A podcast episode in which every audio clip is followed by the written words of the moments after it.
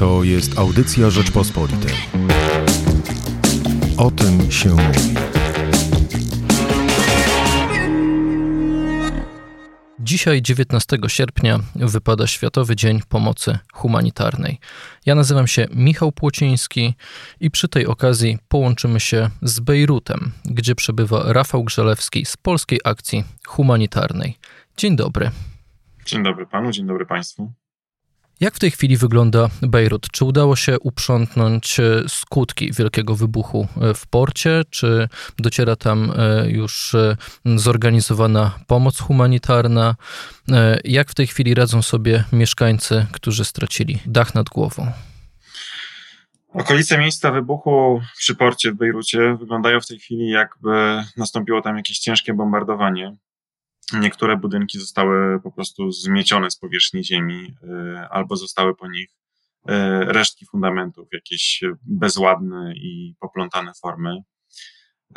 Teraz na tę ulicę przylegającą do portu przyjeżdżają mieszkańcy Libanu z całego kraju. Panuje tam bardzo przejmująca atmosfera, bo oni przyjeżdżają tak, jakby przyjeżdżali na cmentarz. I niektórzy naprawdę palą znicze, modlą się. Widziałem ludzi, którzy zatykali usta po prostu w niemym niedowierzaniu, jak patrzyli na skalę zniszczeń, bo ta strefa wybuchu, port i okolice wyglądają, jakby tam doszło do eksplozji jądrowej. Są eksperci, którzy mówią, że to był trzeci co do wielkości i mocy wybuch ładunku nienuklearnego. Zniszczony został port, ale też mnóstwo instytucji i przedsiębiorstw w okolicy po prostu fizycznie przestały istnieć, tam nie ma czego zbierać. Pani ambasador Libanu przy O N Z powiedziała, że te piętnaście sekund eksplozji to było jak piętnaście lat wojny domowej, takie, takie były skutki, bo w Libanie przez piętnaście lat do lat dziewięćdziesiątych trwała wojna i miasto rzeczywiście wygląda jak po wojnie. No, straty w samej infrastrukturze to jest piętnaście miliardów dolarów, nie wliczając strasznych skutków długofalowych, które spychają Liban na skraj katastrofy humanitarnej. Ale wracając do tego, jak wygląda Bejrut, na ulicach widać bardzo dużo osób, które są poranione, które są zabandażowane, mają bandaże na głowach, rękach, nogach. To są głównie rany od szkła, od elementów, które w czasie eksplozji od fali uderzeniowej fruwały w powietrzu i raniły ludzi. Nie są to rany jakieś bardzo skomplikowane, natomiast no, w tej chwili dwa szpitale zostały zniszczone. Zginęli też lekarze, personel medyczny. Także żeby zmieniać te, jest, jest duży problem, żeby zmieniać te opatrunki, żeby się odpowiednio nimi opiekować. Psychicznie ludzie radzą sobie różnie. Niektórzy wciąż płaczą i nie mogą sobie poradzić. Z, nawet traumatyczny jest dla nich powrót do mieszkań, które zostały kompletnie zniszczone. Byłem w kilku takich mieszkaniach tuż przy tej strefie wybuchu. No tam nawet solidne meble są roztrzaskane. Mieszkania wyglądają tak, jakby doszło tam do wybuchu gazu. Są też ludzie, którzy cały czas od tych dwóch tygodni są w nieustannym trybie działania i ciągle sprzątają, i ciągle gotują, dowożą posiłki do tych, którzy potrzebują, pomagają w domach, organizują pomoc. Słyszę od nich, że dopiero dzisiaj chcą sobie zrobić pierwszy dzień wolny, ale to są ludzie już naprawdę na skraju fizycznej wytrzymałości. Kto tak właściwie, kto, kto tak właściwie pomaga? Czy państwo sobie radzi z organizacją tej pomocy? Rozmawiam tutaj z różnymi y, ludźmi, którzy są zaangażowani w pomoc na, na ulicach. Są wystawione namioty różnych organizacji y, lokalnych i międzynarodowych. No, wygląda na to, że y, pomoc i taką pomoc infrastrukturalną i sprzątanie ulic i pomoc medyczną, doraźną organizują organizacje pozarządowe bez jakiegoś specjalnego wsparcia państwa. Bejrut powoli jest, powoli zaczyna się te, powoli zaczynają się ulice wyłaniać, powoli się zaczyna wywozić gruz. Natomiast bardzo wiele budynków zostało zniszczonych kompletnie. w bardzo wielu budynkach, no to nie widać tak naprawdę z poziomu ulicy, ale po prostu nie ma okien, a jak nie ma okien, to tam w środku wszystko jest zniszczone, roztrzaskane. Jest dużo organizacji międzynarodowych też, które tutaj przyjechały pomagać, natomiast no, skala tego kryzysu jest tak wielka, że no, ta, ta, ta pomoc ciągle musi płynąć. Tym bardziej, że został zniszczony port, który przyjmował ponad osiemdziesiąt procent towarów do kraju, no a ze względu na sytuację i położenie Libanu geograficzne, właściwie zostaje tylko pomoc powietrzna, no, też, która ma swoje ograniczenia. No, ta pomoc powietrzna jest w tej chwili no, takim dosyć wąskim gardłem. No, niektórzy mówią, że tego jedzenia w Libanie może starczyć na, na dwa tygodnie, a potem niektórzy po prostu mogą głodować. No właśnie, jak, jak, jakie są największe... Jakie są największe problemy, które, które w tej chwili organizacje niosące pomoc humanitarną próbują rozwiązać? Czy właśnie to jest głód? No, głód to jest, to jest skutek, który przewidujemy jako skutek długofalowy, właśnie ze względu na potwornie złą sytuację gospodarczą. No, w momencie, kiedy doszło do tej potężnej eksplozji, Liban był już na skraju katastrofy gospodarczej. Od Od wielu miesięcy waluta gwałtownie traciła na wartości. Tutaj przez lata był sztywny kurs dolara i można było dolarem wymiennie płacić z funtem libańskim. Za jednego dolara dostawało się tysiąc pięćset funtów. W tej chwili no, te, ten kurs jest totalnie nierealny i za dolara dostaje się aż siedem i pół tysiąca funtów, no, prawie pięciokrotnie więcej. Więc niektórzy tak de facto zaczęli zarabiać trzy cztery razy mniej w ciągu, w ciągu jednego miesiąca.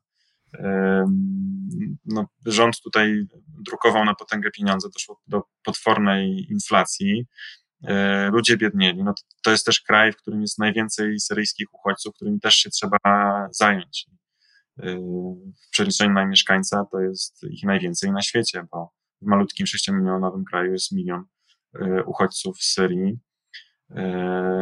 No, także sytuacja gospodarcza już wcześniej była zła, a ta, ta eksplozja wywróciła wszystko do, do góry nogami. Teraz wydawałoby się, że już skala nieszczęścia jest wyczerpana, natomiast tuż po eksplozji notuje się rekordowo dużo przypadków koronawirusa. To jest ponad czterysta przypadków dziennie na sześć milionów mieszkańców.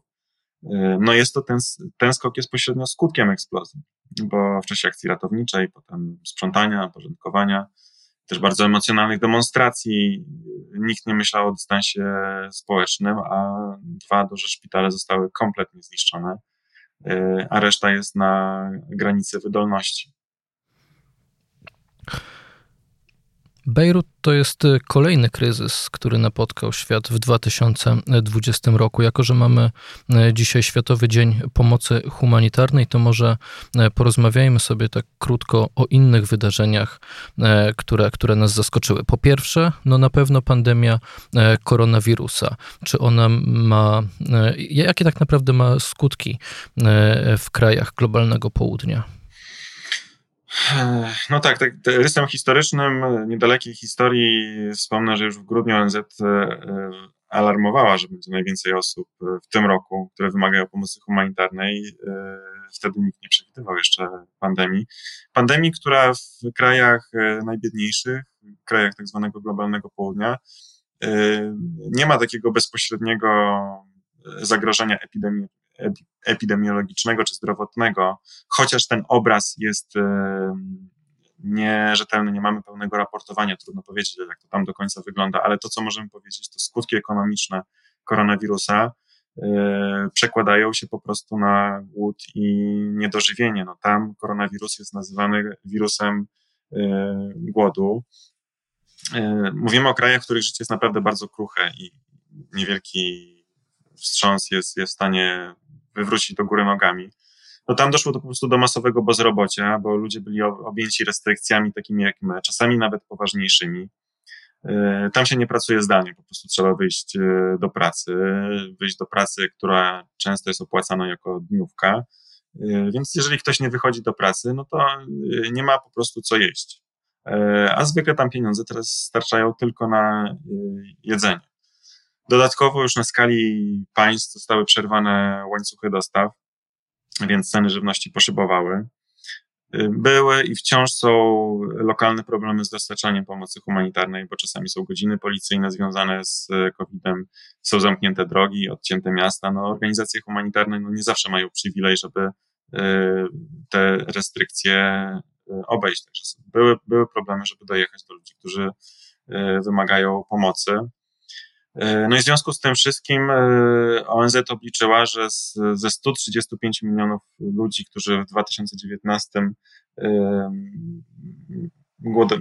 byli prognozowani jako osoby niedożywione czy głodujące, w tym roku ma być ich aż dwieście sześćdziesiąt, to jest dwa razy więcej właśnie ze względu na ekonomiczne skutki koronawirusa. No też obliczono, że dodatkowo dziesięć tysięcy dzieci dziennie umiera z powodu y, skutków koronawirusa, bo albo właśnie są niedożywione, albo nie mogą leka- dojechać lekarze, y, skonsultować y, chorób, wydać leków czy, czy zaszczepić. A jak wygląda sytuacja y, związana ze zmianami klimatycznymi? No, zmiany klimatyczne niestety najostrzej, najsurowiej przejawiają się w tych najbiedniejsze w krajach globalnego południa. Tam obserwujemy od kilku lat bardzo mocne zaostrzenie zjawisk pogodowych takich jak nawalne, ulewne deszcze, które powodują, do, powodują powodzie. No, w tej chwili w Sudanie Południowym, w Somalii są powodzie, które, wedle których, czy skutkiem czego pięćset tysięcy osób przynajmniej zostało poszkodowanych. No, to są te, te, takie powodzie, które mają bardzo niszczycielską siłę, bo one pozbawiają ludzi domów, zalewają pola na długie miesiące, zabijają też zwierzęta gospodarskie, więc po prostu ludzie tracą możliwości utrzymania. Zatruwane są ujęcia wody pitnej i, no i roznoszą, taka brudna woda roznosi też śmiertelne choroby. To też pogłębia oczywiście problem głodu, bo człowiek chory nie, nie ma szansy zdobyć pożywienia. Te kraje też są bardzo uzależnione od rolnictwa, no chociażby P K B Somalii to jest sześćdziesiąt pięć procent właśnie z rolnictwa. No a żeby dopełnić tego obrazu nieszczęść, no to w tym samym regionie, w regionie Afryki Wschodniej, Sudan Południowy, Somalia, Etiopia, Kenia, mamy największą od siedemdziesięciu lat plagę szarańczy. To są roje tak wielkie i tak żarłoczne, że proszę sobie wyobrazić, jeden kilometr kwadratowy takiego roju jest w stanie zjeść tyle, co trzydzieści pięć tysięcy osób dziennie. No, także sytuacja w tym roku jest wyjątkowo, wyjątkowo dramatyczna. Czyli można powiedzieć, że niestety dwa tysiące dwudziesty rok z punktu widzenia sytuacji humanitarnej to rok tragiczny, tak? No od dekad nie było tak, tak trudnego roku dla wszystkich, natomiast no, nie wszyscy w równym stopniu podlegają tym nieszczęściom i cierpieniom. No, myślę, że też ważne jest, żeby sobie zdawać sprawę, że ten świat jest naprawdę bardzo wspólny. No, chociażby sama pandemia pokazała, że wirus, który jeszcze na początku roku był problemem lokalnym w Chinach, rozprzestrzenił się na cały świat i, i wszyscy płacimy za niego cenę.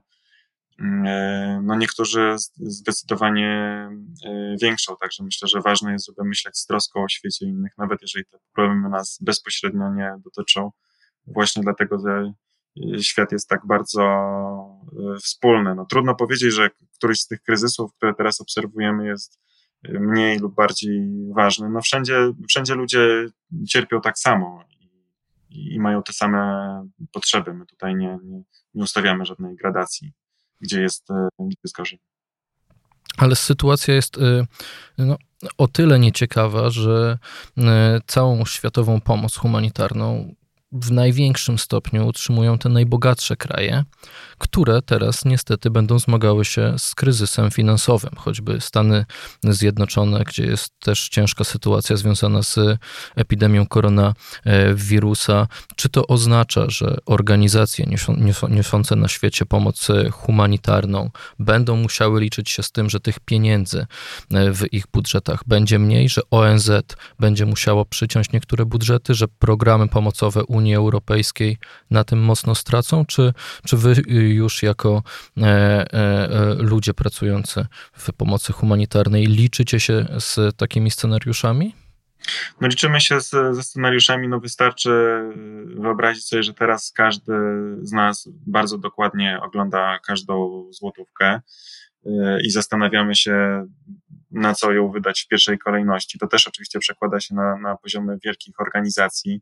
No, nawet pamiętam początek pandemii, kiedy ludzie w Jemenie opowiadali, że tego, czego się najbardziej boją, i już przewidywali to dużo szybciej chyba niż, niż pracownicy organizacji humanitarnych, no to to, że skończy się wsparcie dla ich kraju, kraju, w którym aż osiemdziesiąt procent mieszkańców wymaga pomocy humanitarnej. Więc na pewno to się przełoży też na finansowanie organizacji humanitarnych, humanitarnych, ale no nie wiem, czy długofalowo jest to, czy jest to myślenie frasobliwe, właśnie dlatego, że no, chociażby jeżeli nie zaopiekujemy się państwami afrykańskimi, no to one, i to też ostrzega O N Z, to nie są moje, to nie są tylko moje przemyślenia. No, kraje afrykańskie mogą stać się rezerwuarem wirusa, który wróci na północ. Także we wspólnym interesie jest dbanie jednak o, o, o cały świat, mimo że chyba nie ma osoby, która by nie zauważała, że, że kryzys gospodarczy jest, no jest już codziennością. Przypomnijmy, że dzisiaj obchodzimy Światowy Dzień Pomocy Humanitarnej, a moim gościem prosto z Bejrutu był Rafał Grzelewski z Polskiej Akcji Humanitarnej. Dziękuję, a przy okazji chciałbym też podziękować wszystkim darczyńcom, którzy wspierają finansowo P A H, i osoby prywatne, i firmy, instytucje. Właśnie dzięki takiemu wsparciu jesteśmy w stanie codziennie nieść pomoc, no bez względu na, na to, gdzie te kryzysy humanitarne się dzieją.